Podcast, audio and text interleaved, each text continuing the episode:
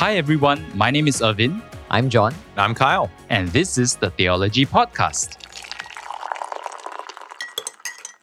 This week, we're continuing our conversations of how God turns our mourning into dancing, how He turns us from a place of suffering into joy. And one of the places where we see this in scripture is in Hebrews and in chapter 11. This is what is considered the hall of fame for these giants of faith all across scripture. As we look at them, we see the kinds of things that they go through. They weren't always in the best of situations, and yet somehow through these hard circumstances, they found the strength to keep going. And the word that the writer of Hebrews ends up using is joy. So let's have a look at this. This is Hebrews 11, starting in verse 32. It reads, And what more shall I say? For time would fail me to tell of Gideon, Barak, Samson, Jephthah, of David and Samuel and the prophets, who through faith conquered kingdoms, enforced justice, obtained promises, stopped the mouths of lions, quenched the power of fire, escaped the edge of the sword, were made strong out of weakness, became mighty in war, put foreign armies to flight. Women received back their dead by resurrection. Some were tortured, refusing to accept release so that they might rise again to a better life.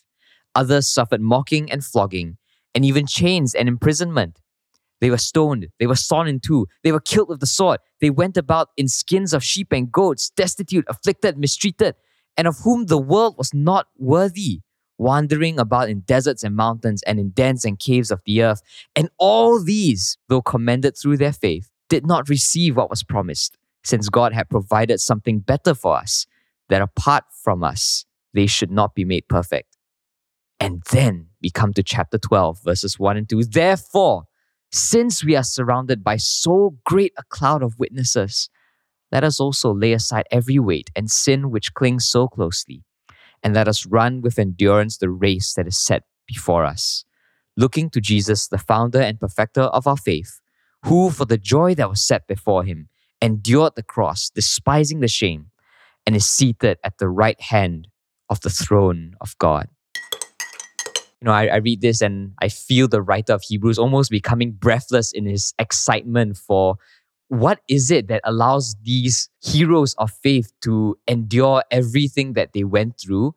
And they stand as this witness to us that in our own troubles and situations we can look to them we can look to jesus and somehow find joy.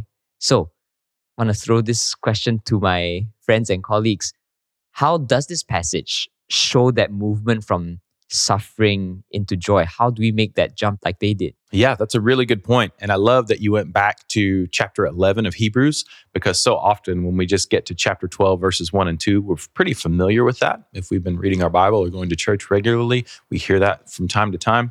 And we don't really consider who the cloud of witnesses are. yeah And I think that that's really important because, uh, as one one person once described it to me, it's like a stadium full of all these people who have run the race before us, and they're cheering us on and participating in this in a very active kind of a way. Um, and so, yeah, when we talk about this, we're also thinking, reflecting back on our ideas of mourning and lament and our suffering that we share together in Jesus Christ. And one of the ways that we find that is in our fellowship with one another. But sometimes there's not enough people around for me to share suffering with.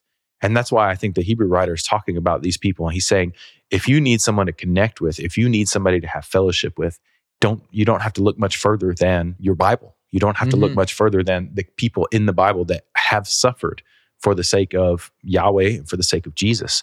And that's really powerful because we can fellowship with those people through across the expanse of time. I mean, they lived hundreds and thousands of years before we did, and yet we can share and have fellowship together in that and have joy in it. Yeah, I think that the author of Hebrews is kind of showing us that, you know, the same thing that was in those people, that's in you too. Yeah. Right. Mm. And it's the same spirit of God that was powering them who is powering you today. And so you shouldn't expect that you're alone. You shouldn't expect that you're any less than them.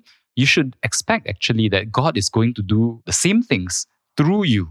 Yeah, yeah. The track record of the past. I see that in verse 35. Some were tortured, refusing to accept release so that they might rise again to a better life. Like we were saying this past Sunday, we can go through suffering and find joy only when we know that suffering is not in itself the ending point, when we have faith that no, there's a future after this, suffering does not have the final say. That's when we find reason for hope and for joy. Yeah, and that joy, I feel like for us in the in the position where we are in time and space, where we have lived after the Savior has died and has been resurrected, it puts it into so much more perspective for us compared to many of these Old Testament characters that we look at. Because the, the Hebrew writer, he says, you know, even though they did all of these things out of faith, they didn't get to receive what was promised. They didn't get to experience it in the way that we get to experience it. And so that's even just like more fuel for the fire to say, we know how this story ends and we can continue in joy to endure the same kinds of suffering they did because they never actually had a full view of what of the broad picture. They didn't get to see everything in its glory, but we've seen it. We believe in a resurrected Christ. What more is there for us to endure? You know, we can we can bear with all of these things and with one another. Yeah. Reminds me of the Michael Jackson song, You Are Not Alone. so, how does an embrace of joy transform us as the people of God? How does it change our lives, knowing that the suffering that we go through, someone else has gone through that before? Actually, a lot of people have gone through the exact same thing before. I think it puts us in a position of celebrating what God is doing in our lives. And, you know, we've talked about this before in different ways. It's not just a, you know, coming to a party and, and like losing all of our inhibitions and just having a joyful revelry with one another. This is an actually a much more informed form of celebration where we have walked together in some very dark spaces, where we have, you know, passed through the valley of the shadow of death and we come to the other side and there is Jesus receiving us and celebrating with us. That's the life of the resurrection. That's the that's the life of the kingdom breaking into this world that we can experience now because we don't have to be afraid of suffering. We don't have to be afraid of death. Those are the greatest fears of our lives. And Jesus says, you don't have to worry about that anymore. I took care of that. And so now we can celebrate. And so for me, I always put this in a posture of, wow, how can I delight more in my faith? How can I delight in my fellowship with my brothers and sisters rather than it just being such an always somber type of an experience? Even when I come together with church, sometimes I think we focus so much on the crucifixion and Jesus' sacrifice, and those we should never discount the importance of that.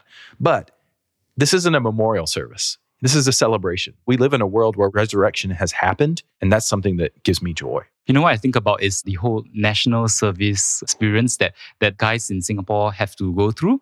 I remember that when I was 18, I looked at my friends who had just come out, you know, and their hair had grown back. and, and I was like, wow, you made it out, you know, and maybe there's hope for me too. Okay, yeah. yeah. And I'm also reminded, maybe on a more like somber tone, of this auntie who endured breast cancer. And she survived through it and she's healthy and well today. She's living a full life today. And, you know, when she gathers with her fellow survivors of cancer, it's not a somber tone like you mentioned, you know, Kyle, but it's a celebration of the life, the new life that they have, a new lease of life. Yeah, and I wonder how much that speaks to us uh, in our faith when we gather, like you mentioned. It, it shouldn't be a m- memorial of what has happened only. It should be a celebration of the joy that awaits us, as the Hebrew authors writes. Mm. And then I'm thinking about the other dimension of the Sunday gathering I think we come to Sundays sometimes thinking, oh, you know, I need to put on a smile. I need to look like things are good. I need to, even if I don't really feel joyful, I need to at least fake it till I make it. fake it till I make it. Oh, no. Almost. yeah. And I wonder if this understanding of joy as something that can be found not just after our suffering is over, but realizing that we come from this whole heritage of people who have found joy in the middle of suffering. Yeah. What if we could come to Sunday morning and when someone asks me, Hey, how's your week? What if I could respond with, you know, not everything is going too well, but I know, I have faith, I have hope that the same God who carried Moses and Israel through the Red Sea, I know that He's got me as well. And that doesn't take away my current suffering, but I look at them and I know that I can come out of the waters of death as well. So as we go forth this week, whatever your struggles, whatever circumstances you may be going through, may you remember, may you behold the cloud of witnesses that surrounds you, and through that, find joy amid your suffering. And may you look to Jesus, the founder and perfecter of your faith, who's not going to let you down.